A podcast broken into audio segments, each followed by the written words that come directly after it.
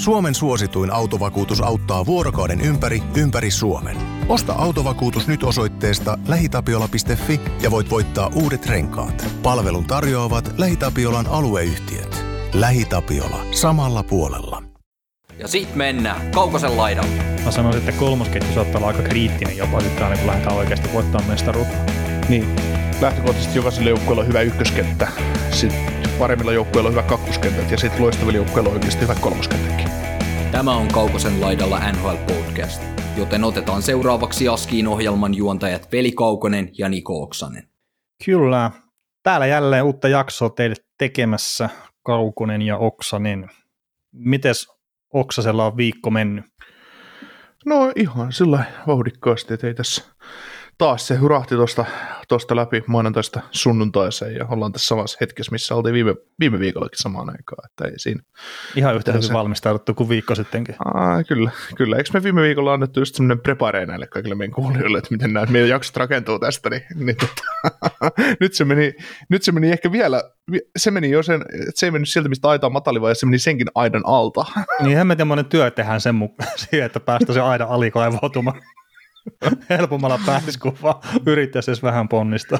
Joo, meillä oli kuokat molemmilla ja me painettiin itsemme sieltä, sieltä tota, kalliosta läpi, mutta ei, ei aina tässä haitata, että onhan NHL tapahtunut kaiken näköistä jännää, ja me ollaan joskus testattu sitä, että heitetään meille tikku, jos lukee NHL, niin kyllä me siitä aina kaksi tuntia pystytään puhumaan, että ei se, se mikään suurempi ongelma ole. Että tietysti nyt kun ihmiset kuuntelette tätä jaksoa, jos teitä ylipäätään on teitä kuulijoita enää, niin, niin tota, te tiedätte, kauan tämä jakso tuli kestämään. Meillä ei tässä, tässä vaiheessa vielä harmainta aavistusta, että kauan tässä mm. menee, mutta yritetään päästä perinteinen tiukka 45 minuuttia saada Tiukka 45 minuuttia lähdetään tästä tekemään. Ja, ja katsotaan, että vaikuttaako tämä nyt, että lunta meinaa tulla vähän ympäri Suomea.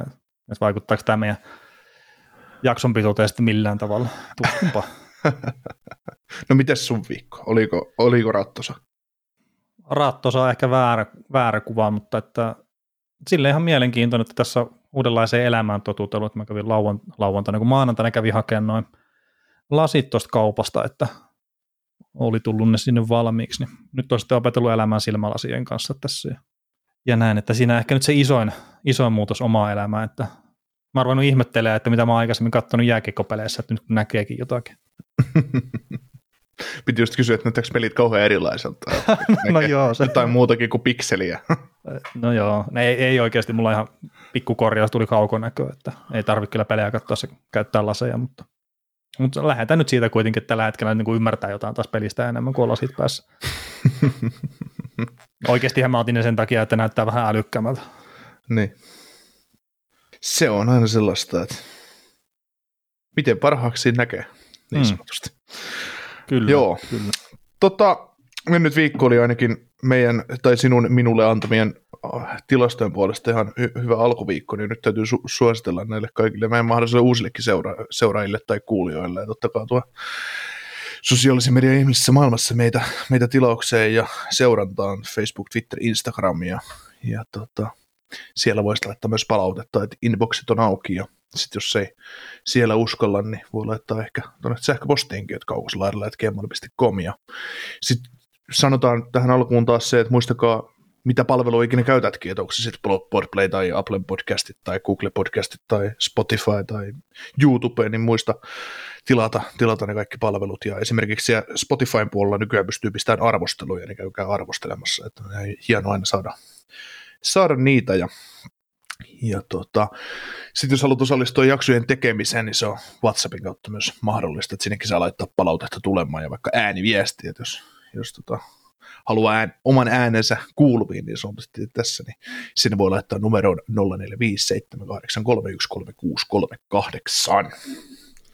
Joo, ja tuossa oli itse asiassa, en mä nyt tiedä, tarviko tätä mainita, mutta niin oli just tämä yksi ääniviesti, mikä oli tullut tässä vähän aikaa sitten, niin kysyttiin, että ettekö te vastannutkaan tähän viestiin, niin oli sitten, että joo, vastattiin, mutta ei siellä kysymysosiossa. Että tässä yksittäinen kuulija nyt paljasti itsensä, että halusi päätä suoraan kysymysosioon, mutta se nyt on totta kai, että miten itse haluaa jaksoja kuunnella. Mutta ei siinä, siis se on kiva, kun tulee noita viestejä ja mielellään sitten kaikkiin vastata, jos suinkin mahdollista. Ja ei tässä nyt vielä semmoista tulvaa ole, etteikö suurin piirtein kaikkiin pystyisi vastaamaankin. Joo. Mitäs Discord voi?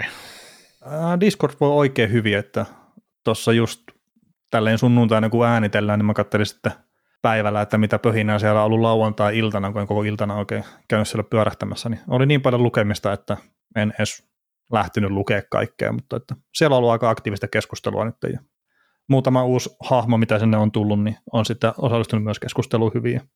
Siellä on edelleenkin positiivinen pöhinä, että, että se, se, on se paras puoli mun mielestä siinä, että semmoinen negatiivisuus kyllä loistaa poissaolollaan. Joo, pitää tulla itse paikalle ja aiheuttaa niin no, niin. negatiivisia fiiliksiä sitten. Joo, ei vaan, se on hieno homma, että se on keskusteluja. Ja pitää kuulostaa sellaisen normaalilta, normaalilta Discord-lauantai-illalta, että on lähtenyt hieman lapasesta jutut, mutta, mutta ei kai no, Joo, ja siellä on ilmeisesti ollut jonkunnäköiset keskustelut siis ihan äänikanavallakin käynnissä lauantai-iltana ja, ja näin, mutta ei, ei siitä sen enempää. Joo, menkää, en, menkää sinne ja siellä on ihan hauskoja keskusteluja tosiaan, että osallistukaa ihmeessä. Kyllä, kyllä. Suositellaan.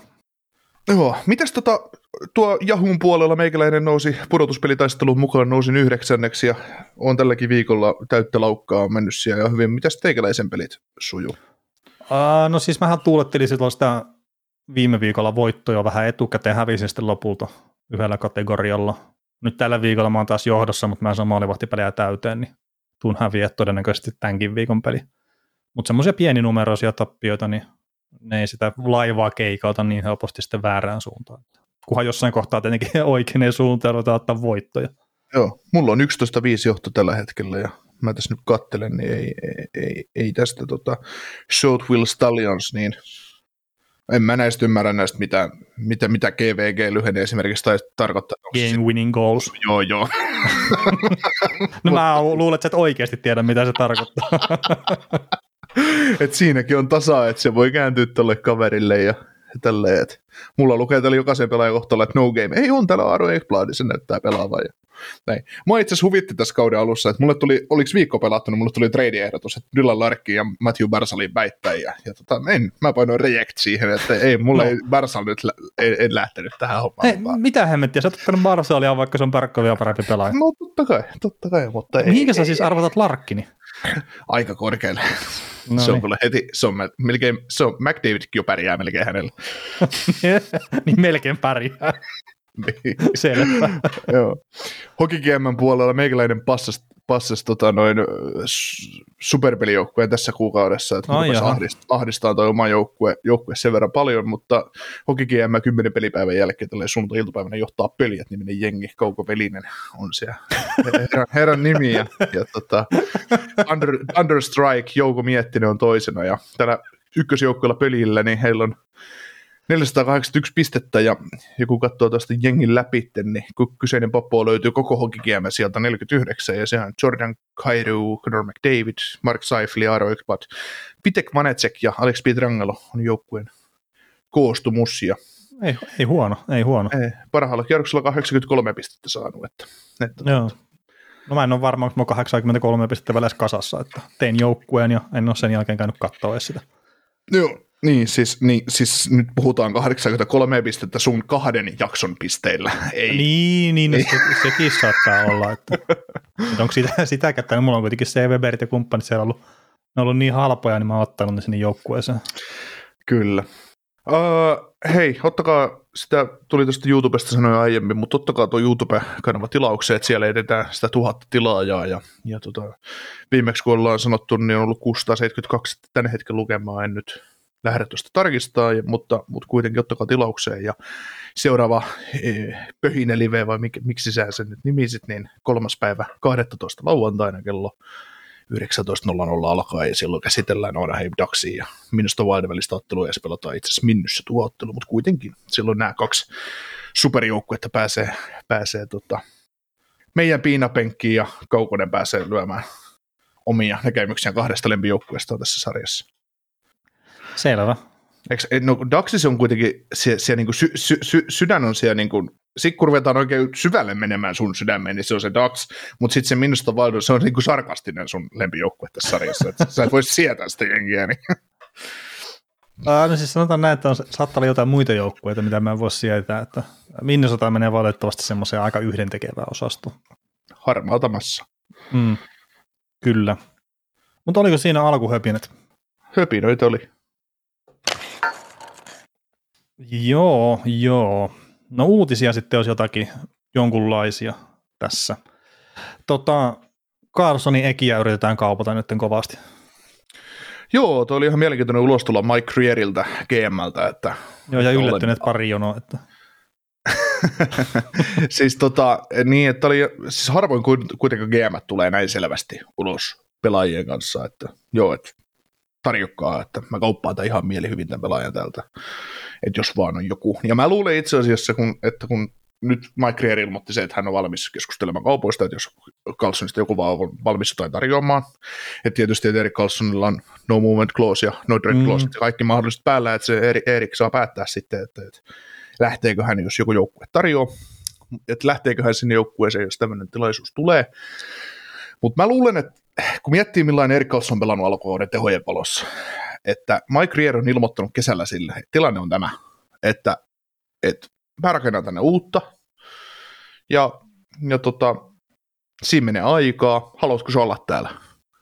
Et, et, kun Brent Burns oli ensimmäinen siirto, että se siirrettiin pois sieltä, tehtiin vaan tilaa palkkakattoon ja mm. siirrettiin paremmille laitumille pelaamaan, että mitä järkeä sen on tuo painaa. Niin Erik Carlson nyt sama, että pelaa vahva alkukausi, näytä, että sä oot kovalla tasolla ja tota, pääset ehkä jokin joukkueeseen, joka voi oikeasti voittaa jotain, koska kyllä Erik Carlson tietää se itsekin, että ei toi jengi pärjää. Tai Joo, ei. tämä vahva alkukausi, niin viimeiset 11 peliä, niin 8 plus 14 mm. tehot, että 22 pistettä. Niin, kaksi pistettä toki, per peli.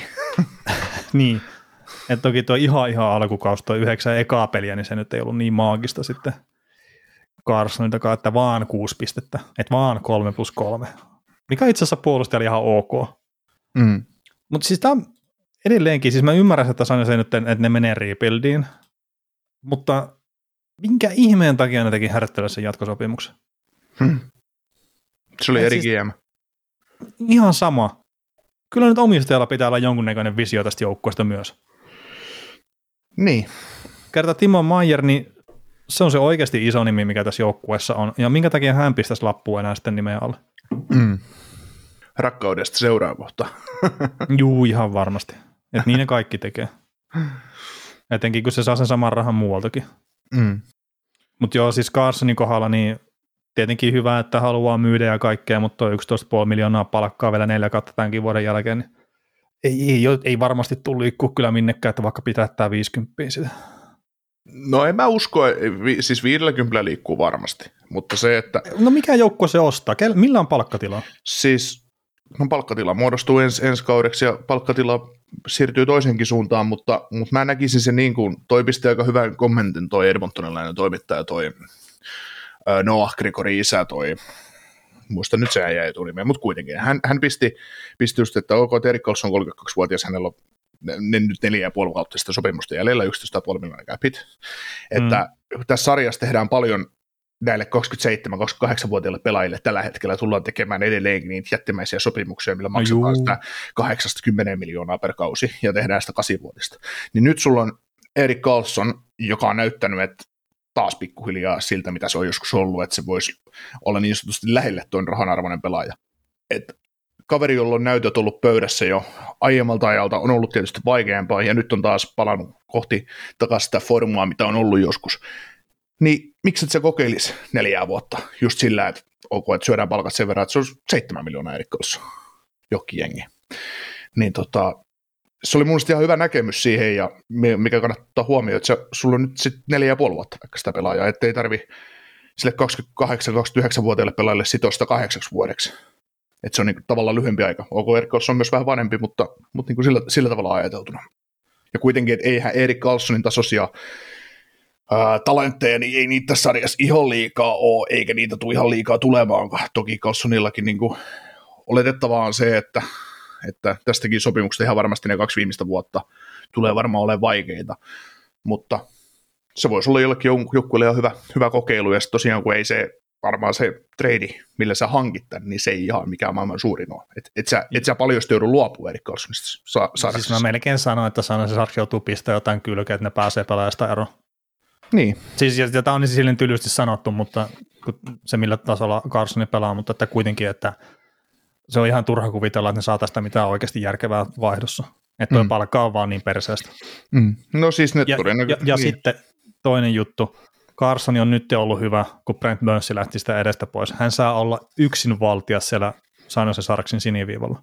Mm. Mikä jengi haluaa ottaa se riski ihan oikeasti, että siellä heidän vaikka Tampa jostain hemmetin syystä, kun ei, ei nyt mitään muutakaan joukkuetta keksinyt. Mutta otetaan vaikka, että Tampa nyt jostain syystä hankkeesta on Carson, niin jollain tavalla se keploteltuu palkkakattoa. Niin siellä on Victor Hetman ja sitten Mikael Serkatsev edellä hierarkiassa. Niin onko Erik Carson sitten enää edes sen seitsemän miljoonaa arvoinen siinä kohtaa? Niin, ei tuossa ei tossa yhtälössä tietenkään, mutta...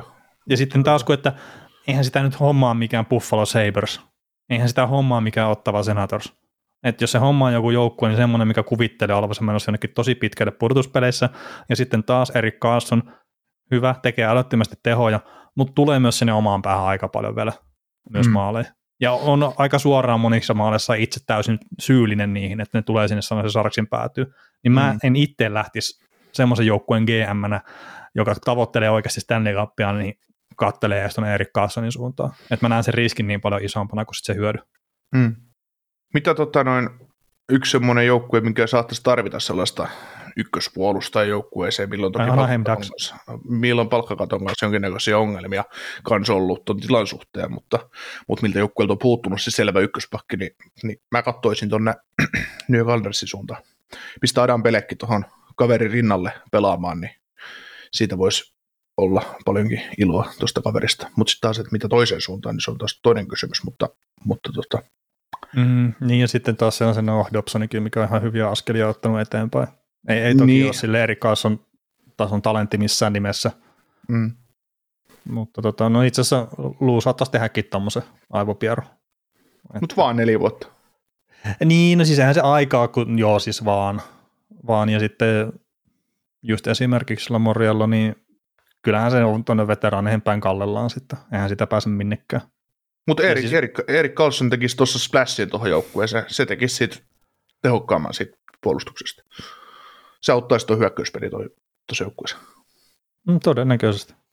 Eikö tässä, tässä on niinku just se, että kyllä niinku toi on niinku totta, just mitä säkin Carlsonista sanoit, että kuka tekee riskejä, mutta sitten taas, että sekin on myös riskinottoa NHL, että jos joku joukkue haluaa ottaa, yrittää ottaa stepiä eteenpäin ja tehdä se viime, niin sanotun viimeisiä siirtoja siihen, että, että uskoo, että tämä jengi on. Esimerkiksi San Josehan teki sen silloin, kun ne hankki, että ok, että uskoo, että Erik on tähän, mutta kun heillä oli jo valmiiksi että ne teki niin virhearvion tavallaan vaan itse. Niin, se, ja sitten mut... jos siellä oli Flasikkikin vielä samaan aikaan ja edelleenkin sinne joukkueessa, siinä oli vaan puolustusjärpässä oli niin paljon taaloja kiinni, että mm. ei ole hyökkäjiä varaa. Niin, mutta siis se, että oli niin kuin liian paljon kaksi, kaksi supertähtipuolustajaa tavallaan joukkueessa, niin se on vaan mm. liikaa niin kuin Niin samantyyppistä vielä. Niin, niin, niin se, siis sillä tavalla oli virhearvio. Mutta sitä just, että että tällä hetkellä jos katsoo markkinoita, että, että jos joku Islanders esimerkiksi, Islandersin tyylinen joukkue haluaisi tehdä, oh, hankkia kiekollisen moottorin puolustukseen, mikä tulee tekemään eron vastustajan, niin ei semmoisia pelaajia ihan liikaa markkinoilla ole, mikä tulee tekemään sen. Kyllä ei, ne vaan aika sit... tavallisia jätkiä on, ketä tuo pyörii. Niin, ja sitten vielä jos lähtee sille, että ei semmoisia jätkiä, minkä sä saat puhtaasti hankintahinnaltaan aika edullisesti. Että just joku, no Zykryn ei saattanut vieläkään pelaa tällä kaudella yhtään peliä, mutta että sen jos taas hankkii, niin joo, ei se ole samanlainen difference maker, mutta sitten se hintakin on aika paljon poskettomampi, ihan vaan sen takia, että sen sopimus nyt vielä pari kautta aika edullinen. Joo, ja siis sehän on, äh, Jacob Chikrin on tulevaisuuden suunnitelma, se ei ole äkkipelastus millekään. Mm. Niin, ja se on sen pari, pari vuotta sopimus on niin hyvä, niin siitähän sitä maksetaan sitten lopulta. Ja niin, toivotaan si- myös sitten, että se taso pysyy semmoisena kuin mitä se oli silloin parhaillaan. Ei ehkä se mm. viime kauden, no ensimmäisen puolikkaan taso, ei, ei kukaan halua maksaa siitä. Mm. Mutta nämä on niinku just sellaisia pyöriteltäviä asioita, että, että jos miettii oikeasti hy- hyviä kiekollisia puolustajia, jotka pystyy kiekollisena tekemään eron vastustajaan, niin niin tota, kyllä ne on aika vähissä ne kaverit tässä sarjassa, ja sitten kun sellaisia ei yleensä tule markkinoille, että ei kukaan ole yleensä valmis luopua siitä, et, et, tota, et sen, takia, sen takia näkisi tämän, että se on niinku ihan sama, että aina jos tulee joku hyvä sentteri markkinoille, niin kyllähän siihen yritetään iskeä. Samanlaista mm. tulee niin vapailla markkinoilla, kun joku pelaaja tulee vapaille markkinoille, niin, niin tota, no vähän kuin tämä Columbus ja Goodrow case, että kun se tuli tarjolle, niin kyllähän se nyt otetaan tavallaan ja uskotaan, että suu niin, eron. Niin, niin. Niin. Niin kyllä, kyllä. Ja se, Joo, että esim... kun- niin. Niin ei, mä vaan rupesin tässä, että kyllä tässä nyt ei joukkueita kun katsoo, niin kyllähän Colorado Avalanche on ihan selkeästi pieniä puutteita siinä puolustuksessa. Että. no ei, mutta siis tulee Seattle Kraken itse asiassa, kun katsoo, että ketään puolustuspeleistä tällä hetkellä, niin sinne on itse asiassa aika hyväkin lisä. Mm, niin, niin. Niin, ja näillä olisi palikat, mitä, millä ne varmaan, on niin kuin, tai no niin kuin ei, tavallaan kun ei tuosta varmaan tarvitse tosiaan maksaa kauheasti mitään. Että. Mm. Mutta mehän, mehän, kaikki tiedetään jo, että se tulee olemaan Vegas Golden Knightsissa jossain kohtaa. ja sieltä joku Jack Aikeli tai joku pistetään ulos sitten. Ei, se, se, ei, se, olisi vaan jotenkin liian Vegasia. joo, niin, en mä tiedä. Siis en, onko nämä luopu, onko Vegas oikeasti luopunut jostain isosta saadakseen jotain? No Fleury. on niitä palikoita pyöritellyt vaikka kuinka paljon. Niin, siis semmoisia niin kuin, isoja, että, että olisi ollut isompi menetys tuolla joukkueelle, että ne olisi saanut jonkun. Mä mietin, että Patsioretti ei mun mielestä, se on hyvä laitohakkaja, mutta ei se, ei se kuitenkaan Niin, mutta, se, semmoinen. niin, mutta Paziorettikin oli silleen, että ne teki valinnan sitten, että pitääkö ne hänet vai sitten tekeekö ne ja- jatkosopimuksen Riley Smithille, ne halusi tehdä mieluummin Riley Smithille jatkosopimuksen, kun se on semmoinen pelaaja, mitä he koki, että tarviaa, että se on liimapelaaja heidän joukkueessa. Ja itse asiassa joukkueen GM puhui ihan vähän aikaa sitten jossain podcast-jaksossa siitä, että, että se oli heille vähän niin kuin no-brainer tuohon toi valinta, että Riley Smithia he arvostaa niin paljon siellä. Mm. Ja siis semmoiset pelaajat on sitten kuitenkin, joiden kanssa lopulta myös e- enemmän tai vähemmän voitetaan. Että totta kai on ne ykkösrivin jätkät, mutta sitten just se kakkosketju, kolmosketju. Mä sanoisin, että kolmosketju saattaa olla aika kriittinen jopa sitten aina, kun lähdetään oikeasti voittamaan mestaruutta. Niin. Lähtökohtaisesti jokaisella joukkueella on hyvä ykköskenttä, sitten paremmilla joukkueilla on hyvä kakkoskentät ja sitten loistavilla joukkueilla on oikeasti hyvä kolmoskenttäkin. Mm. Ja se aiheuttaa soke- sokaistumista sitten tota, vapailla markkinoilla. Niin. Lähdetään No, mutta että ju, just sokelappuja. pelaajista, mistä ne joutuu luopumaan ja mikä on tuonut sen suurimman pahan mielen, niin kyllä tuo Maffi tietenkin varmaan on niitä. Mm. Että siinä mentiin vikaan siinä kohtaa. Joo, mutta tosiaan Erik Karlsson, vahva alkukausi ja kauppahuut velloo ja ne velloo siihen asti, kunnes Erik Karlsson on kaupattu. Et, Kyllä. ja kyllä mä, siis mä uskon ihan täysin, että tämä tullaan kauppaan tämä kaveri. En mä välttämättä siihen, että kaupataanko tänä vuonna, mutta ei se, ei se Sarksisen sopimusta ole puutu pelaamaan, että kyllä se jos jokin muulle tuolta tai, taiteillaan, että ei se. Joku, joku GM is- iskee sitten heikkona hetkenä. Mm. Ja siis Mut, sanotaan näin, että toi Timo Maier tulee aika paljon vaikuttaa tuohon Carsoninkin tilanteeseen kyllä. Näin mä väittäisin. Mm.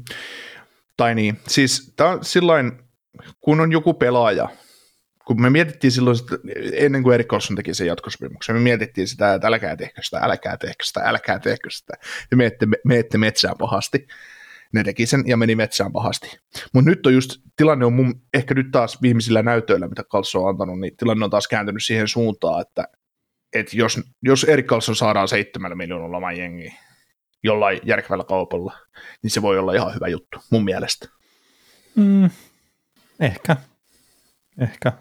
Se on, Sekin tai on siis se on mun just, mielestä... että mikä joukkue hankkii ja millaiseen tilanteeseen laittaa, että sehän siinä vaikuttaa sitten. N- Niin, ja siis Erik Olsson sanoo, jos, jos Buffalo yrittää hankkia, että muuten menee. Mutta sitten jos joku New York Islanders esimerkiksi tulee ja tarjoaa, että meillä on hyvä runko täällä ja voidaan voittaa, niin kyllä mä luulen, että Erik Olsson on ihan fine sen kanssa. Mm. Mutta ei siinä, mennään Torontoon. No mennään Torontoon siellä. Tavarisi Joni pisti 400 maalia täyteen Pingvinsia vastaan tässä kuluneella viikolla. Ja tota, en mä tiedä, onko tämä nyt yllätys, että se on vasta 400 maalia, vai että onko se, että kuitenkin 400 maalia on ihan hyvä raja. 500 on sitten pelimiehen raja, vai miten se menee? Tämä on jotenkin hämmentävää, että John Tavares on tehnyt 400 ja Jevgeni Malkki sai just Toron- Torontoa vastaan kanssa täyteen, oliko se maali numero 450? Ää, jotain semmoista jo. No, kun Malkkin, Malkkinilla on ensinnäkin ihan huikeat statsit uralta, uralta Torontoa vastaan, että yli kaksi pistettä per peli painanut sitä jengiä vastaan, ei, ei ihan sentään, mutta kuitenkin varmaan puolitoista pistettä per peli. Mutta se teki tosiaan siinä Toron- Torontossa pelatussa ottelussa, niin Malkkin teki maali ja 450. Ja sitten jos mä mietin, että Tavares Malkkin, Mm. niin toi 400 maalia Tavaresilta versus Malkkinen 450, jo Malkkin on ollut kauemmin tässä sarjassa kuitenkin, niin se Ja kuulostaa korkeamman vähän. profiilin pelaajana vielä. Niin, niin, s- ni, niin, niin, tietysti, niin tota, se kuulostaa tosi kovalta määrältä. Mm. Että missä välissä Tavares on normaalisesti tehnyt, että No tuossa pikkuhiljaa se on lätkätellyt menemään. Se on yhden kerran sen 40 maalia puuhkassut Joo. uransa aikana. Että oli eka Toronto kanssa 47 maalia, mutta tota, tosiaan 968 peliä tällä hetkellä 916 pistettä. Et onko se nyt ollut sen kaiken hypearvoinen, mitä aikana hänenkin ympärillä pyöri, niin en mä nyt sitä tiedä, mutta että kyllähän tämä aika hemmetin kova ura on kuitenkin tähän asti jo pelannut.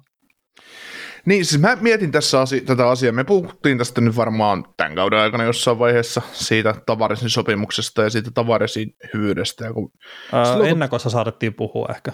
joo, ja siis sitä, kun sä olit sitä mieltä vähän sillä lailla, että, että, että oliko se Tavares semmoinen must signing silloin Torontoon, Torontoon se 7 vuotta 11 miljoonaa, tai onko se 11 miljoonaa sentteriä näin. Ja kun mä ostin sen, kun väärän rahan sen 11 miljoonaa silloin, että ei sitten tuottanut mulle minkäännäköistä ongelmaa. Se Toronton tekemä Tavaresille te- tekemä sove- so- sopimus, ja se johtuu tietysti siitä, että mä oon tykännyt Tavaresista pelaajana todella paljon aina, koska Tavares on mun mielestä, ää, hän ei välttämättä ole käsistään maailman taitavin, mutta no on tietysti tosi taitava pelaaja, mutta sillä että ei, ei mikään, ei mikään kärkimina heittäjä, mutta se semmoinen, s- siitä huokuu etenkin silloin Andressin aikana se, että helvetin muiden kasa paskaa, niin otetaan se reppuselkää ja kannetaan sitä. Ja se periksi antamaton duuni kahteen suuntaan myöskin. Et sen, siinä kyljessä, että se teki paljon pisteitä. Niin kyllä mä oon pitänyt Tavaresia aina todella kovana sentterinä tässä sarjassa. Ja, ja se, että Toronto sai Tavares, niin silloin Matthewsin kaveriksi tuohon, niin kyllä se aika monen luksusta, luksus on tuolle joukkueelle. Mun No, mielestä. no, mutta että se myös samalla tavalla vie sitä mahdollisuutta vahvistaa sitä joukkuetta sitten muilta osin. Mm. Et sehän siinä on se pointti, että minkä takia sitä keskustellaan, että kukaan näistä pelaajista pitää siirtää sivuun, että kun se ei ole vaan järkevää, että siellä ottaa Matthews 11 miljoonaa, Tavarsi 11 miljoonaa ja Marnerikin melkein se 11. Ja sitten on Ylanderi vielä alle seitsemässä miljoonassa, mikä on jossain kohtaa ollut joillekin hitto ongelma, mutta en tiedä, miten pystyy enää tänä päivänä olemaan, Mm. kun se on monina iltana paras tuosta nelikosta sitten. Niin, mutta sitten se, että jos sulla on sarja, ajatellaan näin, että sulla on se sarjan top 5 sentteri Matthews, se on se 11 milkkoa, mitä, mikä se hänen sopimus on, ja sitten sulla on, sulla on oikeasti ihan, ihan elittiluokan kakkosentteri. Mä en NHL ihan monta kakkosentteriä ole, kun menis mun papereista tavarisi edelle. Niin tota, kyllä se, se on niinku luksustilanne, mutta sitten taas, että, että tota, totta kai se tuo sitä ongelmaa siihen muiden pelaajien hankintaa, mutta, mutta sitten taas siinä voidaan käyttää taas draftiin ja siihen, että miten sitä runkoa ja sitä kaikkea Aa. rakennetaan siihen ympärille myöskin. Ää, Niin, ja sitten ihan senkin takia, että tässä kun me esimerkiksi kun nämä Matthews ja Marnerin sopimukset tehtiin, niin kaikkihan oletti, että palkkakatto nousee sen jälkeen myös sen pari miljoonaa per vuosi. No, no kun ei ole noussut. Hmm. Et ei, me emme kukaan tiedetty sitä, että tämä maailma kääntyy tällä tavalla, mitä se on ollut tässä. Nyt ollaan Hmm. onneksi menossa, tai ollaan aika lailla normaalissa tilanteessa, sanoisin näin. Mutta että se homma kusi näiden kohdalla siinä, että kun se palkkakatto ei ole noussutkaan nyt kolmeen vuoteen Mm, käytännössä ollenkaan, niin sitten ne ei ole saanut sitä pelitilaa lisää. mm, Ja sitten toinen juttu, mistä mä oon puhunut jo varmaan pari vuotta sitten, niin mä itse lähtisin siihen, että siellä on se Matthews, Tavares, Marner, että ne kannattelee kaikki omia ketjuja ja sitten niille etitään parit siihen. mm, Että tehdään kolme kaksikkoa, pyritään löytämään ja ne kantaa kaikki sitten sitä omaa ketjua ja sitä kautta se syvyys tulee siihen joukkueeseen. Ja sitten siellä on se nelosketju aivan, aivan sama. mm, Mutta että kun ne on pitänyt yhdessä noita pelaajia sitten pääsääntöisesti. mm. Jotenkin tälläkin kaudella, mitä mä tuossa on Torontoa, Torontoa seurannut ja tykkäsin jo heistä viime kaudella pudotuspeleissä, niin se, että et en mä nähnyt, näe mitenkään niin ongelmana, koska mun mielestä näillä on tosi hyvä kolmoskenttä siitä huolimatta. Et Vaikka... vaikka, Me tällä kaudella sanoisin, että niillä on ollut hyvä kolmoskenttä. No kyllä mun mielestä Kämpfi ja ketä siinä, Kerfuutti, ketä siinä pelaa, toimii No edelleen. Kerfutti on pelannut kyllä ykköstä ja kakkoskentässä koko kauden. Niin. No Kämpfi ja kuka Kämpfin kanssa pelasi? Joskus Engvalli ja... Joskus Hän on siis nyt ihan viimeisimpänä niin Dennis Malkin ja sitten tämä Jack Aston Rees. Niin, Että ei tämä nyt ole mikään semmoinen shutdown-kenttänä saattaa mennäkin ja että mitä tämä Malkin nyt sitten lopulta saa tehojen kautta aikaa. Ei vielä ihan älyttömiä, mutta että jos me puhutaan siitä, että me haluttaisiin syvyyttä hyökkäykseen Torontoon, niin ei tämä kolmoskenttä, ei se sitä tuo. niin mutta tehoja tulee. Ja neloskenttä vielä vähemmän. Mm, mutta siis kun miettii, milla, millaiset kaverit on Marner, Nylander, Tavares, Matthews, niin kyllä nämä jätkät, näiden jätkien täytyy pystyä hei kolme maalipeliä tekemään. No se on ihan hyvä oletus se- tietenkin, että kolme maalia tehdään per peli, ja sehän ei tule tapahtumaan pääosin. Niin, mutta siis, että niiden pitäisi pystyä siihen, että muut hoitaa sitä nolla, nolla nollaa siinä vaiheessa, taikka pystyy antaa se yhden kaksi maalle joskus. joskus niin, mutta kun se pointti, minkä takia mä itse lähtisin sen levittämään, niin on myös mm. se, että joku niistä pääsee joka ilta pelaamaan vähän heikompia vastustajia vastaan. Niin. Ja sehän esimerkiksi teki sitä Kesselin ketjusta Pingvinsissä aikanaan silloin niin hemmetin kovaan, kun ne pääsi pelaamaan niitä vähän huonompia pelaajia vastaan.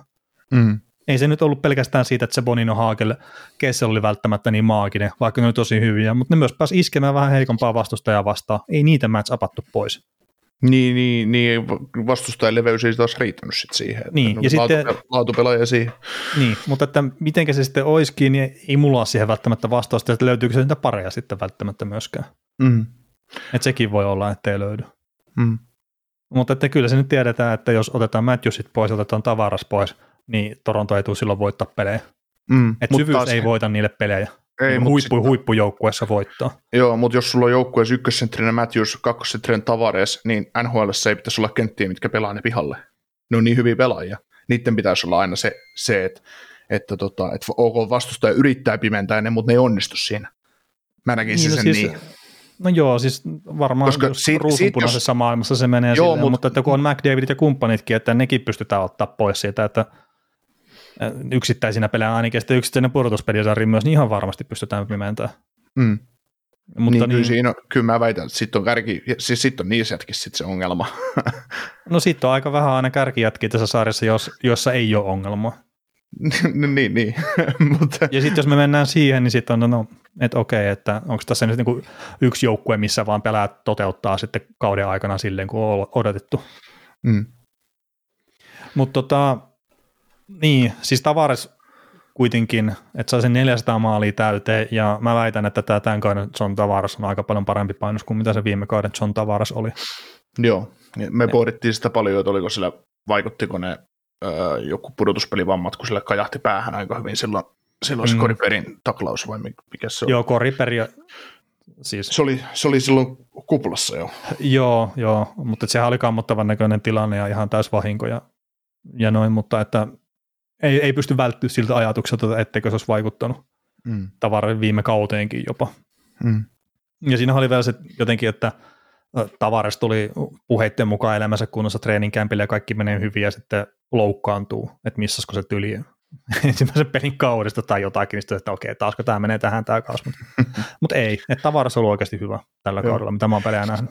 Kyllä, tota, sitten näistä pitkistä sopimuksista aina kun puhutaan, että tuli vaan niinku yle, yleisesti mieleen ja niin kuin Tavarisin kohdalla ja mä oon tällä kaudella miettinyt just esimerkiksi Tyler Sekinin kohdalla tätä asiaa, että kun puhutaan, että kun tehdään pitkä sopimus ja se siis pelaa ehkä ekan kauden hyvin, sitten sille tulee jossain vaiheessa suventovaiheet vaiheet siinä sopimuksessa, että se ei, se ei välttämättä pelaa aina sillä tasolla, sitten ruvetaan miettimään, että onko tämä rahan arvoinen. Näin, mitä tietysti kuuluukin miettiä, että, että Mm. Totta kai kun eletään, eletään hetkessä, mutta, mutta se, että jos mietitään Tavarasinkin seitsemän vuoden pahvi, seitsemän vuotta on jääkiekkoilijalle niin pitkä aika, että se on ihan ymmärrettävää, että jossain vaiheessa tulee vähän heikompaa jaksoa, että ei, ei se peli toimikaan. Ja sitten se palaa niin kuin tavallaan tasolle todennäköisesti, koska kyllä näillä supertalenteilla, niin just Erik Carlson, John Tavares, mistä on tässä puhuttu, niin kyllä niillä kyllä se taitotaso siellä taustalla, mutta se ei aina vaan, ei välttämättä saa u- ulos kaikkea, ja sitten kun ei taas tiedä just niitä loukkaantumisia, että mit, mitä siellä on ollut, onko pystytty harjoittelemaan, onko palautunut edellisestä kaudesta niin kuin on pitänyt ja näin. Että,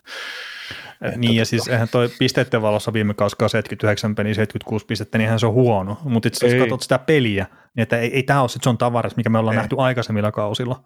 Ei, ei, et, ei missään nimessä. Et se oli se pointti viime kaudella hommassa. Että siis puhtaasti tehojen puolesta hän on toimittanut Torontossa hyvin, että että melkein jopa piste per pelitahilla. Että 299 peliä ja 295 pistettä. Joo. No miten sitten Marnerin Mitsi, se painaa tuossa 12 ottelun pisteputkessa ja tota, 3 plus 14. Et ei nyt ihan Varasalina vedä tuolla, mutta 17 pistettä kuitenkin 12 peliä. Joo, edelleen, edelleen tuppaa olemaan se pass first coveri. Se on jännä oikeasti, että miten Marnerikin tekee niin vähän maaleja loppupeleissä kuin hyvä laukaus silläkin. Niin, kun se oli viime kaudella se joku, oliko se sitä ylivoimamaalia, kun ne metsästi, että sillä oli varmaan joku 40 peliä tai jotain tämmöistä, mitä sillä olikaan ilmasta ylivoimamaalia. Sitten se mm. tuli siihen yhteen peliin se ylivoimamaali, ja sen jälkeen se rupesi lätkyttelemään niitä maaleja kyllä ihan oikealta ja vasemmalta. Joo. Tuo on niin kuin Marneriltakin viime kaudella 72 peliä, 35 plus 62, 97 pistettä. On ne on vähän karmeet tehot. No, siis ei riitä vai? Eikö siis, on vaan tosi karmeet tehot. Siis ihan kauhean määrä pisteitä, kun miettii. Joo. Et, että tota. Mutta mä sitä siis piti tuossa viime viikon jaksossa asiasta, asiasta keskustella ja otettiin se nyt tähän, tähän mukaan, kun tässä, tota, Toron, Torontosta nyt oli tuon tavarisikin puolesta enemmän puhetta, mutta mä ylipäätään mietin, että mikä tämä mikä tää Toronton tulevaisuus näiden sopimusten, sopimusten suhteen on, että, että miten Leaves meinaa mennä eteenpäin ylipäätään sitä orkesterinsa kanssa, koska nyt on ensi, kaudet on vielä tätä Nylanderin ja Matthewsin sopimuksia jäljellä, ja, ja se Matthewsi, jos on 8 kertaa 15, ollaanko me lähellä? Saattaa olla enemmänkin. Niin. Että Matthews tulee saamaan paljon, mutta siinä mulla oli pakko kaivaa esiin tämä, kun mä puhuin tuosta ylivoimamaalista mm. Marnerin kohdalla, niin se tuli tuossa jopa niinkin, että kun tammikuun 15. päivä, niin teki. Louis Plusia vastaan ylivoimamaalin, sen jälkeen 46 peliä, tai siis se peli lukaan mukaan lukien, niin 46 peli, 29 plus 47, 76 pistettä 46 peliä ja 29 maalia.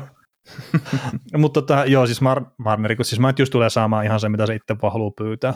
Ja mm. se on sen rahan arvoinen sitten myös. Mm. Mutta sitten tullaan siihen seuraavaan kysymykseen, että no Tavar- Tavares on nyt varmaan sellainen pelaaja, että se pelaa sopimuksessa loppuun, sitä nyt tämän kauden jälkeen pari vuotta edelleen, ja mä luulen, että Tavares sainaa tuonne jatkon, se sainaa kaksi vuotta, viisi miljoonaa per kausi ehkä, joku mm, semmoisen, se semmoisen Bergeron lapun tai Pavelskin lapun tai mitä näitä nyt on, et siis se, että se pidetään tuossa joukkueessa.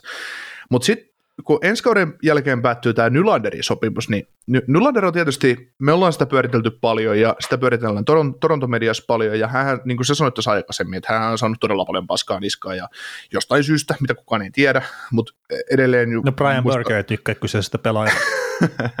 niin, oli siitä vähän, niin, oli, oli siitä vähän semmoinen, tota, silloin, silloin ennen tätä nykyistä sopparia, niin oli siitä vähän semmoinen diiva, diiva, eli, eli semmoinen vähän, vähän laiskan pulska ja ruotsalainen ja tämmöinen, ja vähän kikkapoika ja näin, semmoinen fiilis, mutta nykyään, nykyään kun se on kasvanut pelaajana ja varmaan ihmisenä ja kaikkina muuna, niin se on, se on mun mielestä vedenpitävä top 6 laita hyökkäjä oikein helpostikin tähän sarjaan, ja semmoinen, joka pystyy tekemään, mutta mikä, miten sä näet tuon Nylanderin tilanteen, että onko se 10 miljoonaa laita hyökkäjä? Kuitenkin? Ei, niin. ei, ei kun, kun tässä tullaan kuitenkin siihen tilanteeseen nyt, että, että tästä täytyy tehdä nyt äh, tämän joukkueen täytyy tulevaisuuden suhteen tehdä ratkaisu, että Marner vai Nylander, että kumpaan ne iskee kiinni.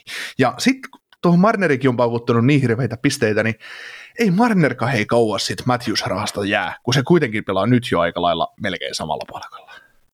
Niin, ja sitten taas, että 2-4-2-5 kaudelle palkkakatto ottaa hyvän nousun, kun Matthewsille tehdään sopparia, ja sitten kun Matthews saa oman lappunsa, niin 2-5-2-6 kaudelle, kun Marner tarvii lappunsa, niin palkkakatto nousee taas.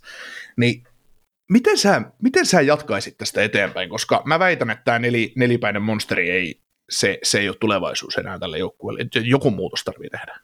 Niin, niin. Carl Dupas sanoi silloin aikana, että kun pystyykö tekemään kaikille sopimukset, että kyllä pystytään ja tehdäänkin. no, se, joo, se kuulostaa ehkä utopialta kyllä tällä hetkellä. Tai että sitten jos mennään tuohon nelipäiseen monsteriin, niin sitten syvyys tulee olemaan vieläkin nykyistä heikompaa. Mm. Ja toi on siis mielenkiintoinen, just kerta mä pidän Marneria ehkä omalla tavallaan jopa arvokkaampana pelaajana kuin Auston Matthewsia. Mutta tota, en, en mä siltikään välttämättä kerta, että se tulee olemaan se palkka niin kova. Niin, ja sitten kun Nylanderin me tiedetään, että se toimii Matthewsin kanssa, että siitä on historiaa ja siitä nyt tällä kaudella taas nykyisyyttäkin, että Nylander ja Matthews pystyy pelaamaan yhdessä. Niin niin tyhmältä kuin se kuulostaakin, niin mä en välttämättä lähtisi tekemään Marnerin jatkosopimusta ihan vaan sen takia, että Nylander saa puoleen hintaan siitä, mitä Marneri haluaa, ja sitten se 15 miljoonaa tai mitä onkaan, niin sen pystyy käyttämään sitten johonkin muuhun, mitä Marnerista jäisi. Mm. Mutta toi, toi on hankala. Toki tavarisin sopimus loppuu samana kautena kuin tuon Marnerinkin, että se tähän periaatteessa jää 11 miljoonaa ylimääräistä sitten. Niin, tai mitä. Et jos se menisi silleen, että Marneri ottaakin siitä puolet tuosta tavarisin rahasta sitten omaan sopimukseen ja tavarasta tosiaan vaan pelaa pienellä, pienemmällä lapulla ja sitten Matt Jussi palkan nousu rahoitetaan sillä, että se palkkakatto nousee siinä ennen sopimuksen mm. loppumista ja sitten mm. mietitään Nullerin kanssa, että mistä saa muutama miljoona rahaa lisää siihen hänen sopimukseen. Mm. Mä lähinnä mietin, mietin sitä, että, että kun tässäkin nämä on kuitenkin nämä tienaa, nämä on nuoria hyökkäjiä, nämä tienaa ihan älyttömiä summia, summia tavallaan suhteessa muuhun sarjankin. Ja sitten kun ne näytöt on edelleen, siis näyttöjä on paljon, ne pystyy tekemään paljon pisteitä olemaan hallitsevia pelaajia otteluissa ja näin, mutta se just, että että mitä tässäkin puhuttiin just, että, että sä puhuit tästä Toronto syvyydestä, että Toronto kaivaa syvyyttä lisää ja nämä jätkät ei ole pystynyt vielä viemään tätä edes sinne toiselle pudotuspelikierrokselle, niin miksi sitoo kädet kyynärpeitä myöden niin sanotusti paskaa, vaikka ne on helvetin hyviä pelaajia, ja koittaa uudestaan. Tot, toki, kun se hetkä, tarpeeksi kun se hakkaat päätä seinään, niin kyllä se joskus läpi menee siitä. Mutta... Niin, no tuolla on just esimerkiksi joku Capitals on semmoinen esimerkki, että kuitenkin se runko sitten lopulta kantoi sinne mestaruuteen asti. Mm. Mutta siis voittaminenhan tässä sarjassa on hälyttävän vaikeaa ja sitten taas, että päästä irti Matthewsista tai Marnerista tai miksei jopa Nylanderistakin ja sitten, että saatko parempaa pelaajaa tilalle tai edes semmoista, mikä pelaa riittävällä tasolla suhteessa palkkaansa, että se pystyy mm. toteuttamaan sinne hyökkäyssuuntaan jotain, niin onhan mm. se sitä toivomista. Ja sitten sen takia näihin monesti pistetään niihin omiin pelaajien sitä rahaa vaan uudestaan ja uudestaan aina kiinni, kun Kyllä. ei ole sitä toistakaan vaihtoehtoa oikein mm. näköpiirissä. Mm. Tästä tämä on keskustelu taas, mistä mä haluan palata tuon tavaresiin, että etipä sarjasta parempi samaan rooliin, esimerkiksi kahdeksan, kahdeksalla miljoonalla, löytyykö? No Devilsistä saattaisi löytyä, mutta ei no, ne ole irrotettavissa. Niin, no eri, eri, eri, eri asia. asia. No, ei on, on mutta että just, niin. kyllähän me nyt löydetään kahdeksalla miljoonaa parempia No, ne on parempia, suhteessa parempia senttereitä, me löydetään halvempia, mutta mm. sitten taas, kun sun pitää ufana alle tehdä se sopimus. Mm. Ja tavarisesti me tiedetään se, että San se Sarks tarjosi sille kuin 13 miljoonaa tai jotain tämmöistä. Että se otti mm. paljon vähemmän rahaa, että se tulee tänne pelaamaan. Mm.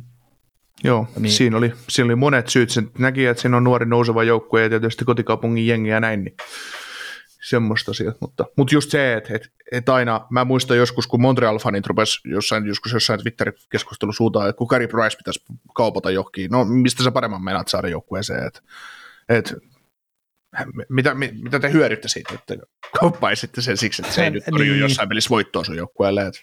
Niin, mutta kun ne on just semmoisia hankalia, että kun se ei ole pelkästään, että se pelaaja lähtee, vaan se lähtee myös se palkka siitä. Ja sitten, että mitä kaikkea muuta siinä tapahtuu ympärillä. Niin. No mieti, mieti, että jos tässä nyt tehdään Matthewsille ja Nylanderille jatkot, ne on sitten mitä on, ja sitten Tafarisen Marner päästetään markkinoille. Tämä joukkue, siis se, että ok, niillä tulee 22 miljoonaa palkkatilaa lisää, mutta sitten hankkiiko ne sitten Wayne Simonsia sinne 22 miljoonalla se joukkueen täyteen? Että... No miksei, kuulemma hyvä johtava pelaaja. niin, ei mutta ei, mut, ei, mut sillä lailla just, että tästä, tästä tulee niin, niin hullu se asettelu siihen, että käytätkö mieluummin vaikka sen 30 miljoonaa tai ajatellaan 25 miljoonaa tuommoisiin kahteen huippupelaaja vai se, että sä ostat sinne sitä kolmen miljoonaa jyrälaituria syvyyteen. Mm. No niin, meillä on Meillä on, meillä on nyt kolme hyvää syvyyskenttää, mutta meillä on vain kaksi, kaksi, hyvää, kaksi oikeasti hyvää hyökkääjää tässä joukkueessa, joka pystyy kääntämään yhden sarjan. Äh, niin, no siis ootko nyt itse pistämässä Marneria joukkueesta ulos vai? No kun mä en tiedä. niin, eikö siis mä varpaisin miettiä sitä, sitä, että kun sä oot aina puhunut siitä kuitenkin, että jos sulla on joukkueen parhaat pelaat sopimuksessakin, se ei ole ongelma. Niin ei tai se, se ei pitäisi olla ongelma. Et sitten tietenkin, jos se kääntyy siihen, mitä Dallasissa oli jossain kohtaa, niin sittenhän se on ongelma, mutta että – niin pitkään, kun sulla on parhaat pelät sidottu joukkueeseen kiinni, niin se on vaan sitten heidän ongelma sitten toteuttaa tarpeeksi hyvällä tasolla. Mm. Niin, siitä, tai heidän tästä... haaste, ongelma on väärä niin. sana. Niin, 20 minuuttia, tässä 25 minuuttia, kun Torontosta puhuttu, ja me aloitettiin se just sillä siitä syvyyskeskustelulla, niin kyllä mä edelleen pitäydyn tavallaan siinä, että, että, että, että, että nämä on niin hyviä pelaajia, että nämä nyt tavallaan pitäisi pystyä pitämään kiinni, ja sitten toivoo, että ne suorittaa tarpeeksi hyvin, että se syvyys antaa sitten tuen sen, mitä tarvii, mieluiten sitä no, vähin, vähin, vähimmäismäärä on pelata nolla nollaa. Ja mm, y- niin, niin, ykköskenttä voittaa omat matchappinsa ja erikoistilanne kääntää sarjan tai ottelut. Mm. Et, ja siis on tässä nyt tietenkin tapahtunutkin sitä kasvua noiden jopa johtavinkin pelaajien kanssa, mutta ei mm. ole vielä riittävää. Mutta tota, heitetään tähän loppuun vielä tämmöinen, että onko paniikki Torontossa nyt peruttu, että silloin kun ne kävi Daxille häviämässä nolosti, niin sen jälkeen saldo on ollut kuusi voittoa, yksi tappio varsinaisella pelillä ja kaksi tappioa varsinaisen pelin jälkeen. Ja sitten ne on noussut jo tuossa omassa divisioonassa kakkoseksi Bostonin kantaa. Tai no Bostonin kantaa on väärin sanottu kerta, kun Boston on varmaan lisännyt sitä eroa, kun se ei vaan suostu häviämään. Mm. Niin, mä tiedän. Niin, Torontossa varmaan paikallis, paikallisilla on ollut panikki, mutta ei meillä ole ainakaan panikki ollut missään vaiheessa, vai onko? No ei välttämättä ainakaan niin iso. Toki sä kyselit sitä jossain kohtaa, että oliko se siinä kiitospäivän tietämillä, että jos Toronto ei olekaan vielä pudotuspelipaikassa kiinni. Niin... Niin, mä, niin mä kysyin, että päteekö se sitten siinä vaiheessa, jos Toronto sattuu nyt silloin olemaan niin. vielä ulkopuolella, että, että jääkö Torontokin sitten pudotuspelien ulkopuolelle, kun heitellään niitä päiviä, että jos sä nyt joskus oot. Että totta kai ne pitää aika hyvin paikkaansa, mutta sitten sit se just, että puhuttiin ylipäätään näistä hyvistä joukkueista, mitkä on ehkä vähän kyntänyt alkukaudesta, että, että, että miten niille käy, niin että just, että koskeeko se sitten Torontoakin Elliot Friedmanin podcastissa, että no niissä saat kiitospäivän ulkona, niin että muuten pääs playereihin, että mitä? niin, miksi me pelataan aina? niin, niin. Eikö se, se, se, se poikkeuksiakin aina on, mutta sitten jos sitä ruvetaan ottaa vaikka 15 vuodelta ja sitten jos siellä on kaksi joukkuetta per vuosi suurin piirtein, mitkä pääsee vaikka keskimäärin sitten nousemaan sinne pudotuspeleihin, niin onhan se sille ihan hyvä data, mutta sitten kun on niitä poikkeuksia. Ja sitten kun tarpeeksi iso poikkeus, niin kuin St. Louis Blue oli aikanaan, niin sitten nostaa aika kaukaakin sinne pudotuspeleihin ja Stanley Cup. Oh. Tiukka 47 minuuttia. Vegasi. Niin, tämä on hyvä, kun sä sanoit tiukka 47 minuuttia, mä oon tuosta 15 minuuttia ottanut pois, kun mä en jaksa. otetaan kaikki, mitä Niko puhuu, niin otetaan pois. No, no ei ole ensimmäinen kerta. No, niin, mutta älä, älä, älä, älä, mutta ihan oikeasti älä sitä timestampaa noita, kun ei ne pidä paikkaansa sitten. mä oon pari kertaa ollut jossain loppupuolella, kun sä herit joku jo tunti 20. Niin on tässä on tunti 10 minuuttia. Mutta joo, tota, mennään Vegas ja Phil Kessel, niin ei, tietenkin me tiedetään jo kaikki, että se on kaikkien aikojen teräsmies tällä hetkellä, mutta että nyt on tuhat peliä tullut täyteen, mikä on ihan älytön suoritus kyllä. Ja ihan kiva, että Arizona vastaan tuli on sitten toi, että yksi näitä entisiä seuroja, missä Kessel on pelannut. Joo, Mut se, ihan uskom, uskomaton. On, on, on. Ja tota, Vegas, todella positiivinen yllättäjä ollut tällä kaudella. Et ei olisi varmaan pitänyt epäillä missään kohtaa, että vaikka se viime kausi olikin mitä oli, mutta – siellä oli paljon loukkaantumisia. Ja nyt sitten tota, loukkaantumista puheen ollen, niin tämä niiden ykkösketju, tämä Stevenson, Aikel, Stone, mistä kaksi kolmasosaa oli enemmän tai vähemmän poissa koko kauden, tai jos ne pelasi, niin oli Klesana, niin to, toi niiden ykkösketju on ihan älyttömän hyvä kyllä. Mm-hmm. Ja just tuo Aikkelikin, että se on nyt piste per pelitahjassa tällä kaudella, niin se vaan kertoo siitä, että ei, ei se miehen talentti ole minnekään hävinnyt, mutta että kun olet Klesana, niin et sä pysty antaa parasta. Joo, ei sinä, se, mä luin niitä keskusteluja, mä kuulinkin joku keskustelu siitä, että, että kun Eichel pelasi viime kaudella tuossa joukkueessa 60 pistettä per kausi keskiarvolla, niin et, et niin, ei voi pelata sillä, keskusteltu. Et ei, ei, voi, ei voi sillä lailla pelata, no joo, se on ihan totta, että ei voi sillä lailla pelata, mutta en mä niin tiedä, en mä tiedä, siis jos mä oon jossain vaiheessa sanonut, että mä epäilen Eichelin sitä, etteikö hän palaisi lähelle sitä kuntoa, niin niin pyydän syvästi anteeksi, jos on tämmöistä ääneen sanonut. Että kyllä mulla oli vakaa, itse, itsellä ainakin sisällä ollut vakaa uskomus, että, että, tota, että tämä kausi vasta näyttää paremman todellisuuden tuosta Aichelista tuossa, tuossa Niin, eikä mä siis tarkoittanut sitä, vaan mekin ollaan käyty läpi niitä juttuja, että silloin kun Aikel tuli takaisin, Vegas oli silloin vielä puolustuspelipaikassa kiinni. Mm. No Aikel tulee takaisin, joukkue rupeaa häviämään, Aikelin tehot itsessään ei ole riittäviä ollut. Niin kyllä mekin mm. käytiin sitä keskustelua, mutta tämä mm ei sen pointti välttämättä ollut se, että Aikel on se syy, vaikka semmoistakin läppää ollaan saatu kyllä heittää.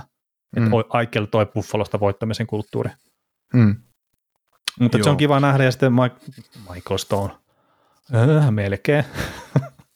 No lähes sama pelaaja. kyllä, kyllä. No samaa sukua kuitenkin, että niin, tässä on tämä Patrick Ruoki tässä, tässä tota, Vegasin joukkueessa. Aika, aika hyvä.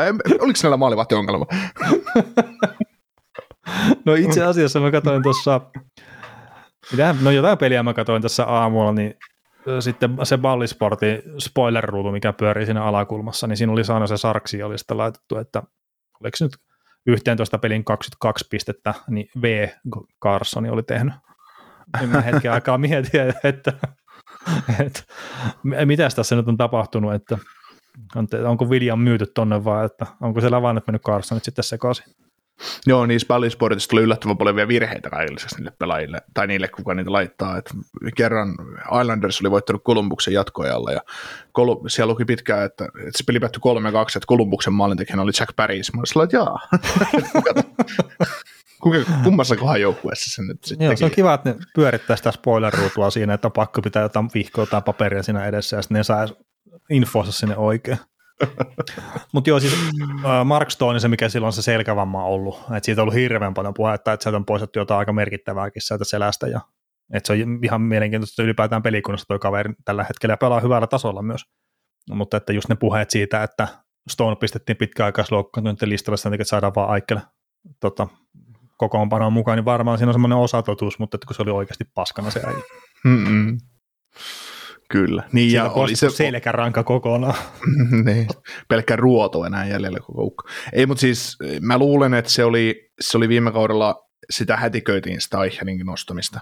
Että kun se tuli mahdolliseksi mm. tavallaan, koettiin, että onko, että se jätkä voi olla pelikunnossa, ja Stone on ihan palasina, niin lyödään Stone, että jos tuosta Eichelistä olisi korvaamaan, mutta kun ei sit ollut, niin se. Niin se. ja niin, ja sitten kun, no Aikkelu on tietenkin se niskavamma, että, että se on vaikea vuoden pelaamattoman jälkeen hyppää askia, sitten se oli suhkot siinä alussa, niin se rikko käteensä sitten vielä. Mm.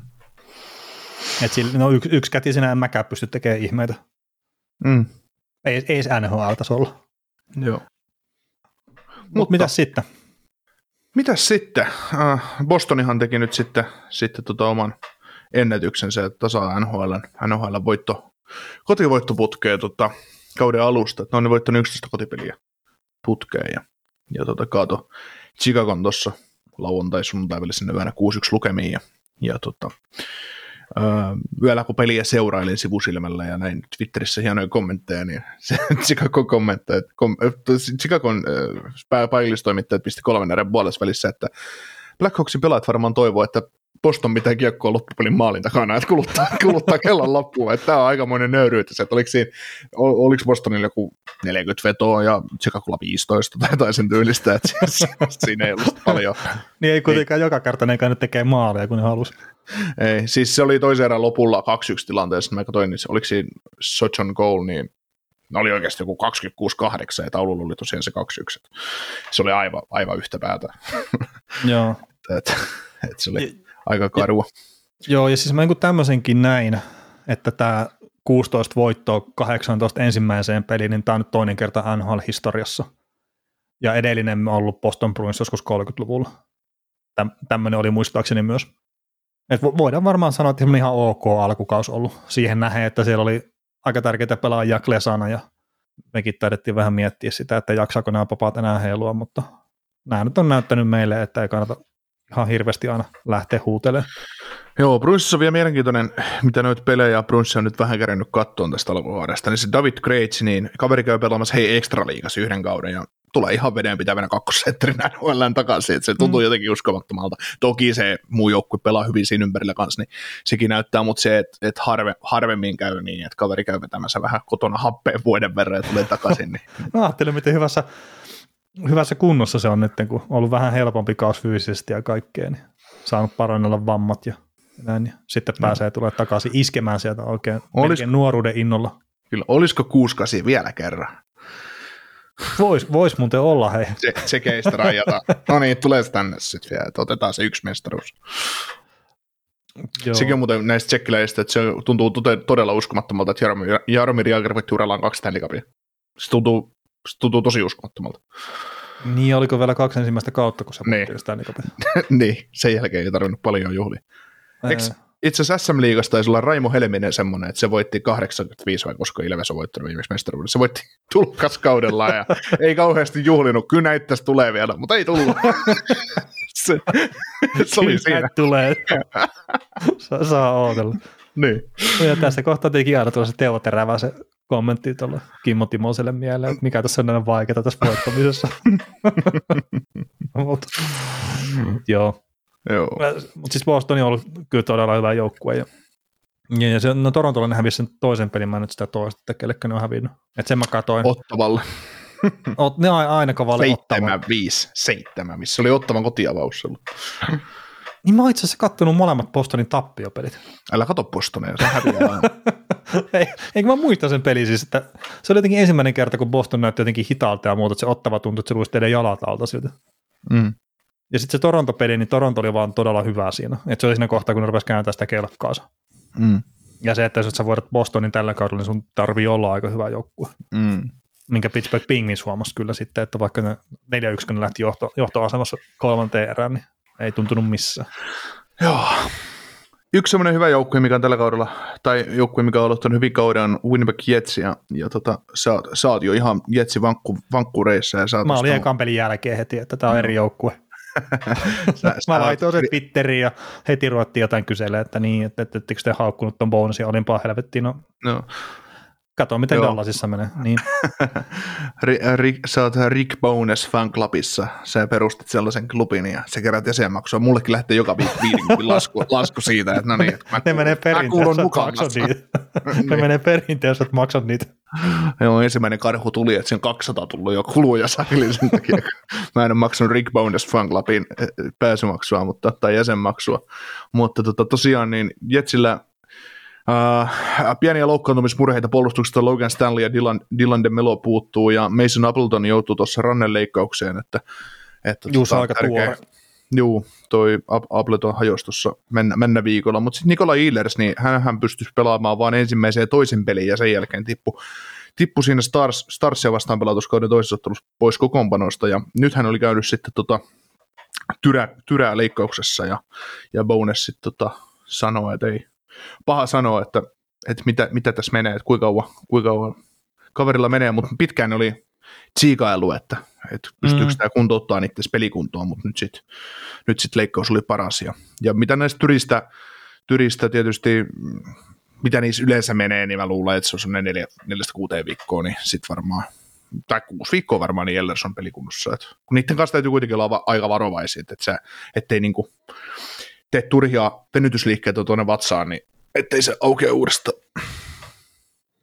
Niin, no Andrew Kopp on näitä viimeisimpiä, että se on pari kuukautta missas tuossa, kun se kävi sitten kyseisessä leikkauksessa. Mm. Eli käytännössä taas treeninkämpit ja tämmöistä missä kokonaan. Mutta ei se mun mielestä kaudesta missä on yhtään peliä, mutta aika hidas startti ollut kyllä tuolla Detroitissa kauteen. Mm. Ja noin, mutta että tämä on niin kuin mielenkiintoinen, että se oli mun mielestä just tämä peli, missä Ehlers blokkasi kädellään kiekon ja se näytti, että hän joutuu sen takia hyppää pois pelistä, mutta että pystyi kuitenkin jatkamaan ja pelasi sen pelin loppuun asti. Mm. Mutta sitten sen jälkeen ei käynyt ja mulla on vähän semmoinen fiilis, että hetken aikaa kestikin, kun se tuli, että se on alavartalovamma. Mm. Että mikä on, ja nyt sitten tosiaan, että joutui puuko alle, niin toivottavasti nyt kuitenkin sitten palautuu silleen suhkot samanlaisiksi pelaajaksi, mitä on ollut, ollut parhaillaan, että hän on kuitenkin niin, niin loistava luistelija ja kaikkea, että sillä tekee itselleen paljon tilaa ja aikaa, niin sieltä jos ruvetaan napsia pois Eilersiltä sitten paljonkin juttuja, niin ei välttämättä hyvää heilu sitten. Mm. Ehlers oli aika paljon keskusteluissa silloin Patrick Laineen aikaan, kun Laine pelasi etsissä vielä ja puhuttiin siitä Ehlersistä, niin, niin, ja tuli sitä sekä Kyle Connoria että Illersia paljon sitten seurattua siinä Laineen ohella, niin, niin tuota, tuota. Mä oon jotenkin tykännyt aina Illersin pelityylistä ja siitä, että just se luistelu ja se, että se on tosi vahva mm. kahden suunnan pelaaja. Mutta mut silloin, olisi se, silloin olisi ihan yhtäläinen mahdollisuus taitojen puolesta tehdä pisteitä, kuten Kyle Connor, mutta ei vaan tee jostain syystä. Niin, siis se on jotenkin, ei ole ehkä niin semmoinen kliininen viimeistelijä kyllä sitten kuin Kyle Connor. Mutta mm. Taylorsilla on ne kaikki edistyneet tilastot, jos katsoo, että miten menee kiekohallinta silloin, kun Eros on jäällä JNE, niin nehän on kaikki ihan eliittitasolla sillä. Että se tuppaa kääntämään sen pelin suunnan aina sinne vastustajan päätyy, kun hän on jäällä. Ja ei ole välttämättä ihan täysin pelkästään siitä kiinni, että hän on aika hyvä luistelija, vaan että varmaan jotain muutakin tekee kyllä sitten oikein siinä kentällä ollessaan.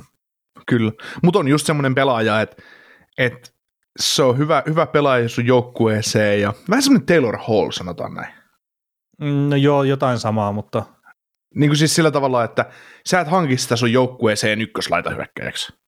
Juu, ei välttämättä. Se on, niinku, se on, hyvä, se on hyvä pelaajoukku, se on hyvä kakkoskentän laitahyökkäjä, mutta se ei missään nimessä se ei ole semmoinen ykköskentän, että, että tämä joukkue, joukkueeseen niin me voitetaan mestaruus tyylipillä Leino. no mä en tiedä kumpaa pelaajaa kohtaan tämä oli loukkaus nyt, ehkä Eilersia kohtaan. että otit tuon Leino esille. Niin, siis mä muistan edelleen ne Buffalon, Buffalon kommentit silloin, silloin että kun Teri, Teri Pekula vai kuka se omistaja siellä oli, että kun Erhoff ja Leino tuli, niin nämä on ne palaset, millä, mitkä johdattaa tämän joukkueen Stanley Cupin. Ja no, Odotellaan. niin, niin sitä, just, että, sitä just, että Taylor Hall on mun mielestä ollut vähän samanlaisissa maineissa, ja sama jos Nik- Nikola Illers menee vapaille markkinoille, että joku käy läsäyttämässä sille sen kahdeksan tai seitsemän kertaa kympiä, että no niin, tässä on se pelaaja, että nyt me saatiin se viimeinen noula tähän arkkuun, niin ehkä ei sittenkään. Mm, Kyllä. Ei se niin hyvä kuitenkaan, mutta joo. Tot, tota, Winnipeg Jetsistä, sitähän on paljon puhuttu sitä bonusista ja sille, että mitä se on lähtenyt sitä joukkueen hen, henkeä parantaa. Ja jo, Winnipeg Jetsin johtavista pelaajista on puhuttu, että ne on ollut jopa suoraan sanottuna kusipäitä toisia pelaajia kohtaan. Niin kun mä oon miettinyt semmoista, että kun tietenkin vaatimustasohan pitää olla, ja vaatimustasohan pitää tulla joukkueen sisältä, sä oot varmaan tässä kohtaa vielä samaa mieltä, että pelaajista pitää itse luoda se vaatimustaso, että ne pitää vaatia toisiltaan paljon, jos ne haluaa voittaa. Joo.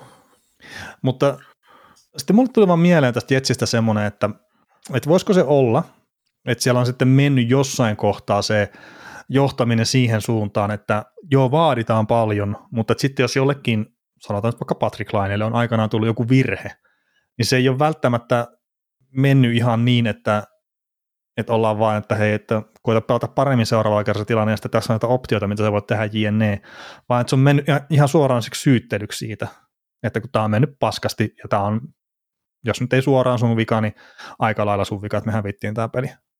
Kerta mä jotenkin, siis mä oon itse elänyt joukkueurheilussa semmoisen pätkän, ja nyt puhutaan höntsäpeleistä, missä se, mä en puhu sitä johtajuutena välttämättä, mutta että kun halutaan ottaa roolia, ja sitten kun se menee siihen syyttelyyn, ja mä tiedän, että miten paljon semmoinen, ainakin mulla itse henkilökohtaisesti nakerti sitä mielenkiintoa käydä ylipäätään pelaamassa. Niin uskoisitko, että siellä voisi olla joku tämän tyyppinen homma taustalla? Niin, tosi, tosi paha sanoa, että et, et mikä on. Mä ehkä... Kun pelaajat ite... siellä ei ole vaihtunut kuitenkaan isosti. Ei, ei ja siis niin mä en oikein tiedä, että mikä tämä Jetsin, Jetsin laita, että no nyt sitten Willeriltä nyt lähti ne kapteenin natsa pois, mutta, mutta tota, se, että kyllä mä luulen, että kyllä, tämä on taas tästäkin jo puhuttu, että, että kyllähän, kyllähän toiset seurat tietää, kyllähän GM tietää, mitä ne pelaajat on. Niin, no varmasti. Et, et, niin, kun sen verran kuitenkin pelaajia liikkuu tässä sarjassa ympäri ämpäri, että ei, ei siellä nyt hirveästi yllätyksiä tule. Niin, niin ja aina on joku sun entinen pelaaja pelaa jossain joukkueessa, sä voit sille soittaa ja kysyä, että millainen se tyyppi tämä niin. Mutta tuskin GM sitä nyt ihan liikaa tekee, mutta kuitenkin. Mutta siis mä, mä, mä lähinnä mietin sitä niin, että voisiko se, että, että Filler ja Seiflit ja kumppanit, ne on asettanut kovan vaatimustason tavallaan tuonne koppiin, kun ne on johtavia pelaajia, mutta sitten ne ei ole välttämättä itse valmis ollut vastaamaan siihen huutuun siihen omaan vaatimustasonsa, että ne on vaatinut muilta, mutta ne ei ollut itse valmiita tekemään sitä, koska sekin on yksi sellainen asia, mikä romuttaa joukkue, joukkueita. No, no on ehdottomasti, ja sitten kun mä tavallaan yhdistän tämän edelleenkin siihen, että sitten jos lähdetään vielä syyttelemään toisia siitä, että ei, ei tehdä tarpeeksi tai tehdään jotain vääriä asioita. Hmm. Et kun kyllä mä silleen sitä pidän, että kun tehdään se vaatimustaso, niin sitten se ensimmäinen juttu, että ne johtavat pelaat johtaa edestä. Ja ne näyttää, miten se homma pitää tehdä ja mm. miten siinä taistellaan joka ikisessä vaihdossa. Ja sitähän nämä Seifelit ja Wheelerit ei ole kyllä tehnyt ihan joka ikinen päivä. Joo, sen, sen, sen mäkin näen. Koska kyllähän se, jos palataan vaikka siihen Patrick Laineeseen, koska se on hauska aihe aina käsitellä tämmöisissä jutuissa, niin jos ei se riitä, että kaveri paukuttaa sitä on 40 maalia, ja siltä kaverilta, jos siltä ruvetaan vaatii oikeasti jotain enemmän, niin kuin sillä, että no, kun voit tehdä 10 maalia enemmän, mutta siis niin kuin pointti. Niin, niin mutta sitten me, sit mennään oikeasti tehoista, Niin, ei ne ole välttämättä niistä tehoista kiinni. Niin. Mutta kun sitten taas loppupelissä tulos vaan ratkaisee, millä mulla olisi tässä väliä. Äh, niin. Mm, no mä oon itse jotenkin nykyään, siis joo, tulos totta kai loppuviimein on se tärkein, mutta kyllä mä oon niin taipuvainen taas näkee senkin, että se mitä kautta se tulos tulee.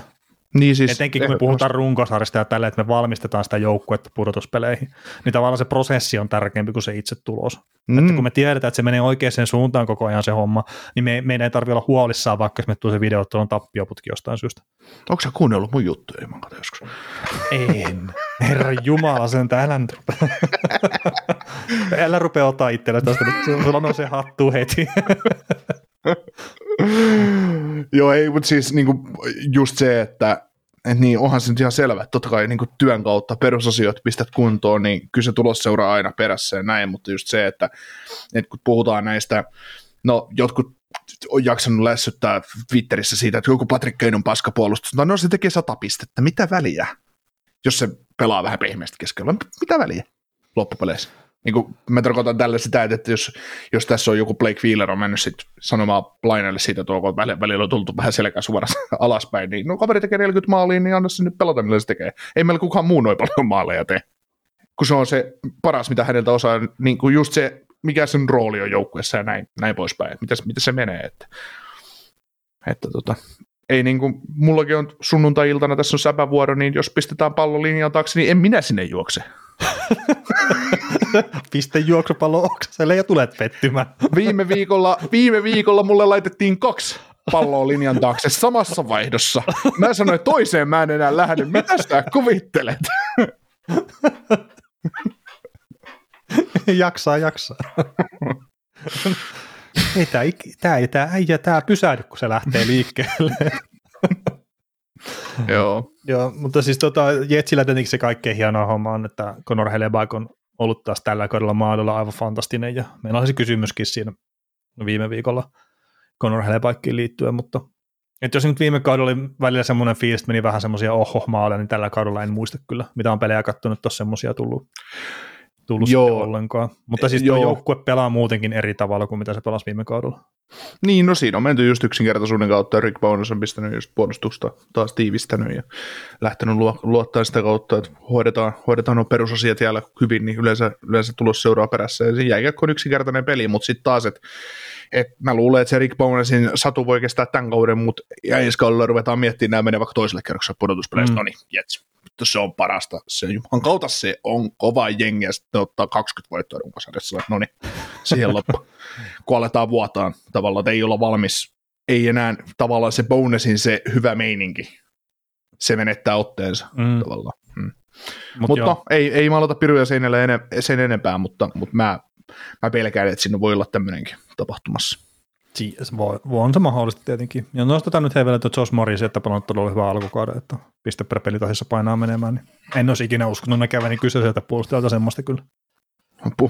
NHL niin superpuolustava puolustaja ja sitten se tekee tuollaisia pisteitä. No eipä sen muitakaan No Neil Bianchi taitaa just olla. Kuka tuolla voi jotain tehdä? Mm, joo, ja siis kun mä en pidä välttämättä Morrisita myöskään puolustavana puolustajana. Että. Ne. Mut joo, Mitä, tota... Onko Ville Heinola nostettu NHL puolella? Se, se lukee täällä Cup Friendlyssä, että se on aina vailla defensessä. Että, joo, no. No ilmeisesti se sitten on, mutta että ei nyt ole Sanon nyt vielä, että se on pelannut pelannut. pelejä tänä vuonna. No ei ole pelannut. Ei ole. Manitopa Mooses 11 peliä 0 plus 7 tässä äänityshetkellä. Että no, ei ole NHL ainakaan pelannut vielä, mutta no. no. ehkä sitten kohta saa debyytin. Joo.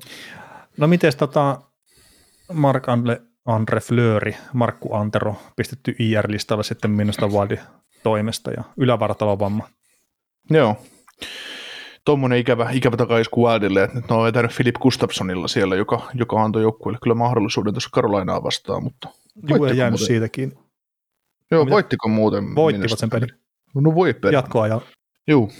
Ja tota, sitten sieltä AHL, AHLista nostettiin semmoinen takuvarma Jane McIntyre ton, ton Muffin tilalle, ja se ei kuitenkaan peliäkään voittanut uralla NHL, että ihan hyvissä kantimissa on maalivahtitilanne, mutta toi Valdi on kyllä, Valdi on kyllä kieltämättä on mielenkiintoinen poppo, että nyt se pelaa sillä lailla, mitä me odotettiin, että se pelaa viime kauden.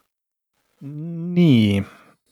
Tuossa on tota, minusta Valdissa, niin mä haluaisin väittää, että se nyt kolmosketju, eli tämä Foligno, Eriksson Eekki ja sitten mikä tämä nyt oli, tämä Greenway, niin se ei ole yhtään sekuntia vielä pelannut tällä kaudella yhdessä.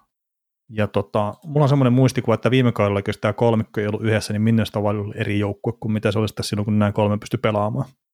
Niin ihan silleen vaan mielenkiinnolla odotella, että Greenway on pystynyt pelaamaan kaksi peliä tämän kauden aikana, ja silloin kun Greenway pelasi, niin Foligno oli yhdessä pelistä sivussa. Niin, niin. Et kun on nyt saisi ottaa kolmikon yhteen, niin olisi ihan mielenkiintoinen nähdä, että miten ne saa sitten aikaan kerta. Jostain syystä se kyseinen ketju on enemmän, se on, niin, se on enemmän kuin se osiensa summa. Että se vaan mm. toimii, mitä ne tekee. Mm vaikeuttaa kummasti vastustajan pelaamista sitten taas, kun semmoinen telaketju on syö jäällä. Ja sit, kun ei se, ei se nyt ihan puukäsiäkä täynnä ne jätkät Ei, ja sitten jos sä pystyt pelaamaan vastustajan parhaita vastaan silleen, että sä pidät sitä kiekkoa koko ajan sille hyökkäyspäässä, niin se on ihan jees. Mm. Mutta se, se, oli tosi hyvä ketju viime kaudella, mutta nyt tosiaan tällä kaudella niin mun mielestä ne on pelannut vielä yhtään, eivät ole kerännyt pelata yhdessä, kun tosiaan jo koko ajan on ollut toi Greenway sivussa tai sitten Follingin. Ja mm. pääosin tosiaan toi Greenway. Mm. Niin sitten sit sen jälkeen, kun jos, jos top 9 alkaa tosi joukkueessa kavereita tippua, niin sitten sit aletaan seuraavaksi soittelemaan meillekin. Niin, et ei, nä, näillä ei kuitenkaan sitä syvyyttä sit. Jos Torontossa ei ole syvyyttä, niin näillä ei sitä sitten kyllä joo, ole. Se oli, mullakin tuo puhelin soi, että ne varmaan olisi sanonut mut tuohon Niklas Petanin tilaamaan tuohon pelaamaan tuohon kolmosketjuun, mutta hitto kun ei ollut aikaa lähteä. Että. Oli tämä podcastin tärkeä- nauhoitus. Niin, tärkeimpiä juttuja kyllä nyt, kun lähtee pelastamaan minusta Wildin palkkakatto-ongelma. Mm, kyllä. Ja hetkinen, Koligoski, niin tuhat peliä sai täyteen tuossa, muuten itse asiassa. Joo, hän Itse ei pelannut on- putkea niitä. ei ole pelannut putkea, että, että sai joku aika sitten, mutta että juhlistelivat tuossa nyt sitten Karolanaa vastaan, niin taisi olla sitä kotipelissä juhlallisuuksia. Näin haluaisin sanoa, kun katoin jopa sen pelin. Joo. Buffalo kävi nappaamassa tota Tyson Justin waivers-listalta, että Wildi, Wildi pisti kaverin kiertoon ja aikoinaanhan Justia liikkui tota vaihdossa Niko Sturmiin kesken viime kauden tonne, tonne tota Coloradosta. Coloradosta Wildi ja näin poispäin, mutta nyt sitten Wildi pisti äijän, äijän kiertoon ja, ja tota, näetkö, että tai miten sä näet Tyson Justin tilanteen, että, että jos ei nyt sitten tuossa niin mukavassa Don Granato valmennuksessa ja nuoressa, nuoressa energisessä Sebressissä lähde hommas kulaamaan, niin onko se sitten kohti Euroopan kaukoloita? Tämä herran tie. Mm, no saattaahan se Eurooppakin sitten kutsua, mutta että kyllä mä nyt sanoisin, että vielä muutaman yrityksen saa ympäri NHL, että on niin korkea varaus ollut aikanaan. Että mitähän hän ei ole oikeastaan näyttänyt kyllä toistaiseksi vielä NHL. niin. Sitä yritettiin aika monta vuotta Coloradossa koettaa siinä kakkos, kakkos kolmoskentässä ja joskus ykköskentässäkin. Ja mä, mä aloin tuskastua siihen jo muutama vuosi sitten, että ei, ei tästä ei kyllä tuu, ei tästä tule kyllä mitään, ei, tää- ei tämä riitä, ei tää riitä, mutta meidänkin kuulijoissa on yksi, yksi tosi kova Colorado Avalanche-fani Twitteristä tuo kiekkomies, niin, niin tota, hän kommentoi just Justia hienosti, että, että team first guy, että kova asenne ja kova, kova, kova duunari, mutta, mutta tota, ja tekee tosiaan kaiken joukkueelle, mutta Kun ei riitä. niin, ei vaan, ei vaan, taito ei riitä sinne top 6 millään lailla, että varmaan hyvässä ryhmityksessä hyvä kolmoskentän laita, mutta Mm. sillä oli syynsä, minkä takia tämä kaupattiin vaihdossa Niko ulos, että Niinhän se tuppaa menemään, että jos et pystyt kairaa itselleen sitä pelipaikkaa, niin sit sitä etsitään jostain muualta.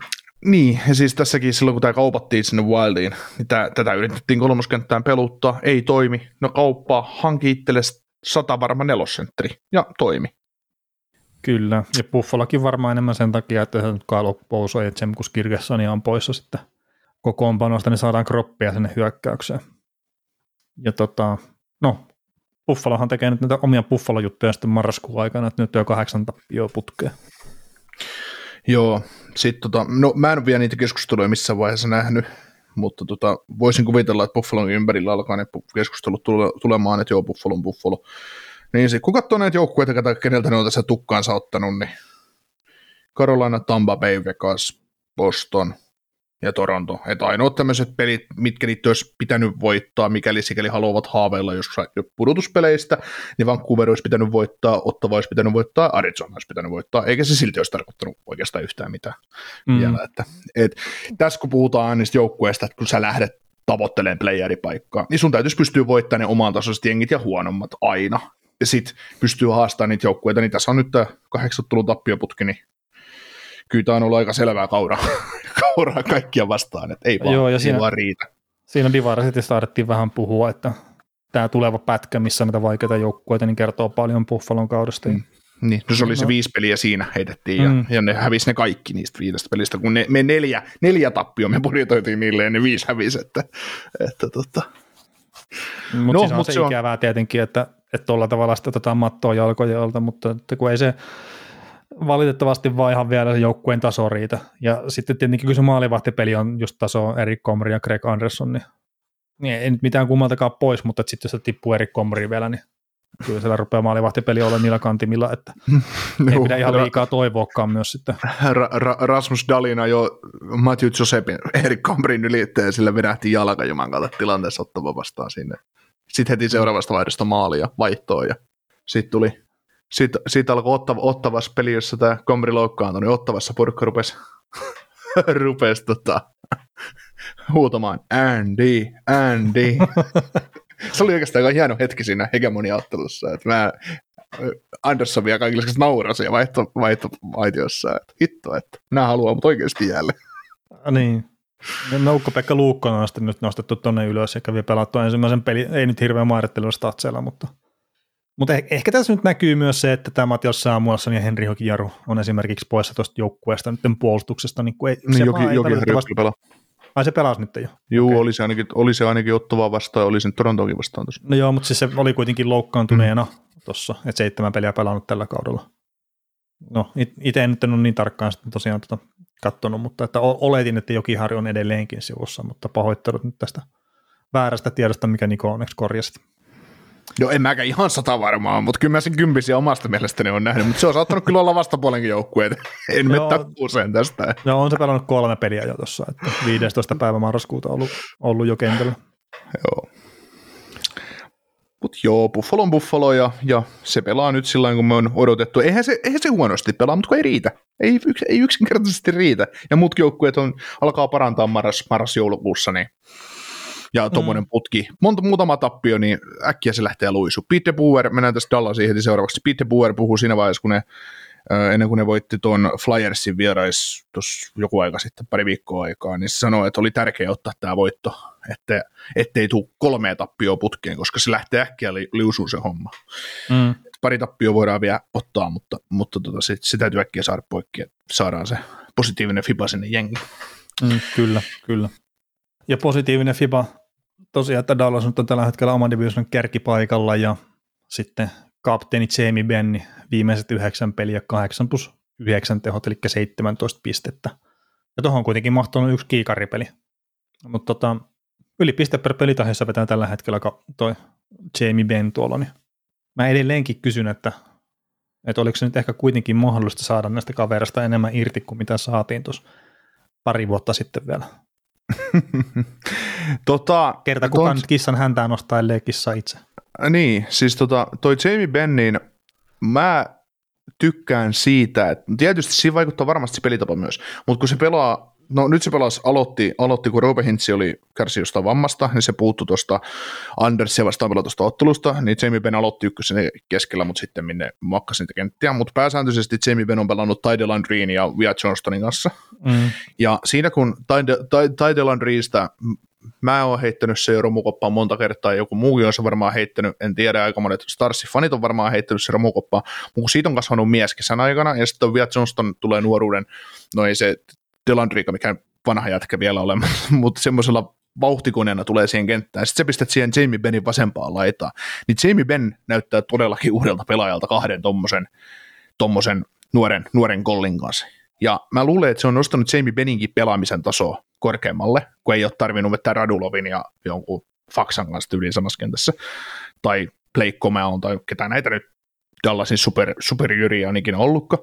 Ja sitten tämä toinen, toinen kova herra, tämä Daller Segin, joka nyt on myös parantanut otteita, niin siihenkin on tuotu tavallaan hyviä kavereita ympärille, että just se Mason Marsmentti ja, ja tota, sitten siinä oli toi, no Kurjana on siinä pelannut, mutta sitten siinä oli joku toinen, toinenkin kaveri, joku nopea, nopea laitohyökkäjä, mutta kuitenkin, niin niitä on pelutettu, ne on saanut sellaisia pelaajia, mitkä auttaa myös näitä pelaajia pelaamaan, ja sitten se pelitapa just siinä, mistä se on. Niin, no kun mä sanoisin, että se pelitapa on se kaikkein suuri juttu. Että se on ihan sama, minkä ne nopeasta pelaajaa siellä on, ja sitten se pelitapa on silleen, että vain ja ainoastaan ykköskentillä on lupa tehdä yhtään mitään muuta kuin heittää pitkä pääty ja mennä tuohon perään.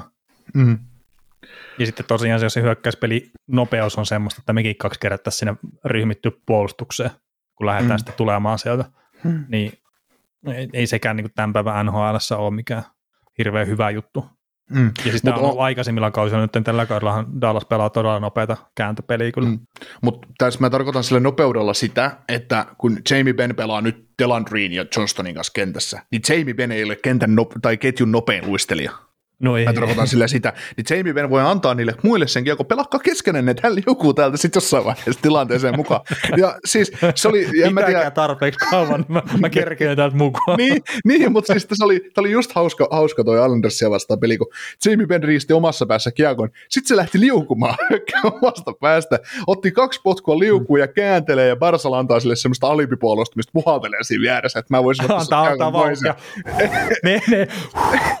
Ei, mutta se oli oikeasti. Jamie Benn liukuu, se tekee semmoisia pieniä käännöksiä siinä, tekee semmoista makkaraluistelua siinä keskialueella ja liukuu ylöspäin. Sitten Sekin ja Radek Faksa jää hyökkäys siniselle odottaa, että Jamie Benn menee viivasta. Sitten ne molemmat syöksyy eteenpäin sillä että sekin menee maalin takakulmalle, niin mennään taas sinne Sekinille lättysyötön ja Sekin ottaa kiekko haltuun. Andersin pakista katsoo, että mitä helvettiä täällä tapahtuu. Oli joku maalin takakulmalle, toinen poikkisyötö sitten Varlaamovin silmien alta ja toinen puttaa tyhjiä ja hirveät tuuletukset päälle. Sillä että se oli niin koominen maali, että siis se, se tosiaan, että Jamie Benn otti kiekon omalta alueelta, otti kaksi potkua, liuku, teki semmoisia kaaroksia, kääntyi siinä, Matthew Barsel tosiaan niin pyörii vaan siinä ympärillä, että ei ota kiekko pois. Hmm. Ja sitten teki maalin. Se, Jamie Benn katsoo tarpeeksi vihaisesti. No, ei no itse asiassa mä haluan tulla tänne. Joo, Joo mutta kyllä se. No se on hienoa, että tuommoiset niin Jamie Bennin kaltainen rooli hyökkää, että se, se nauttii ihan selvästi pelaamisesta enemmän ja se hänen vihainen rannelaukaus on laulanut muutaman kerran ja tällä kaudella, niin, niin tota, se, on, se on kyllä taidetta, kun hän, hän painaa raitilta yläkulmaa, että se on, se on, siinä on jotain. Siitä Joo. tulee aina semmoinen pieni Joo, ja siis sehän tässä nyt on kaikkein parasta Dallasin kannalta, että kun siellä on se Robertson, Hintz, Pavelski, mikä on on paras ykkösketju tällä hetkellä by the way, niin että kun se on siellä, sitten James Ben saa jotain aikaan, ja sitten Tyler Segin saa jotain aikaan, niin se on syvyyttä. Että siellä on muitakin ratkaisijoita kuin tämä Hintzin jo pelkästään. Et niin se on se Dallasin, että, että minkä takia niille voi ehkä ennustella jotain hyvääkin tällä kaudella. Et mm. Mun mielestä ne ehkä tarvitsisi jonkun puolustajan sinne, hyvän tason puolustajan siis, ja jos ne haluaa oikeasti miettiä voittamista, mutta että tällä hetkellä tämä on vaan niin silleen positiivista ja fressiä tämä koko Dallasin homma, kun se pari viime kautta se ei ole ollut sitä, niin se vaan joka kerta, kun sitä katsoo sitä joukkuetta, niin että hetkinen, että onko tämä oikeasti sama jengi. Mutta alkaako se olla hei tässä maanantai sitten? Ehkä. Joo, mutta muistutellaan tässä nyt vielä sitten, että keskiviikkona Metropolitanin jengit mennään sitten läpi meidän läjäyksessä.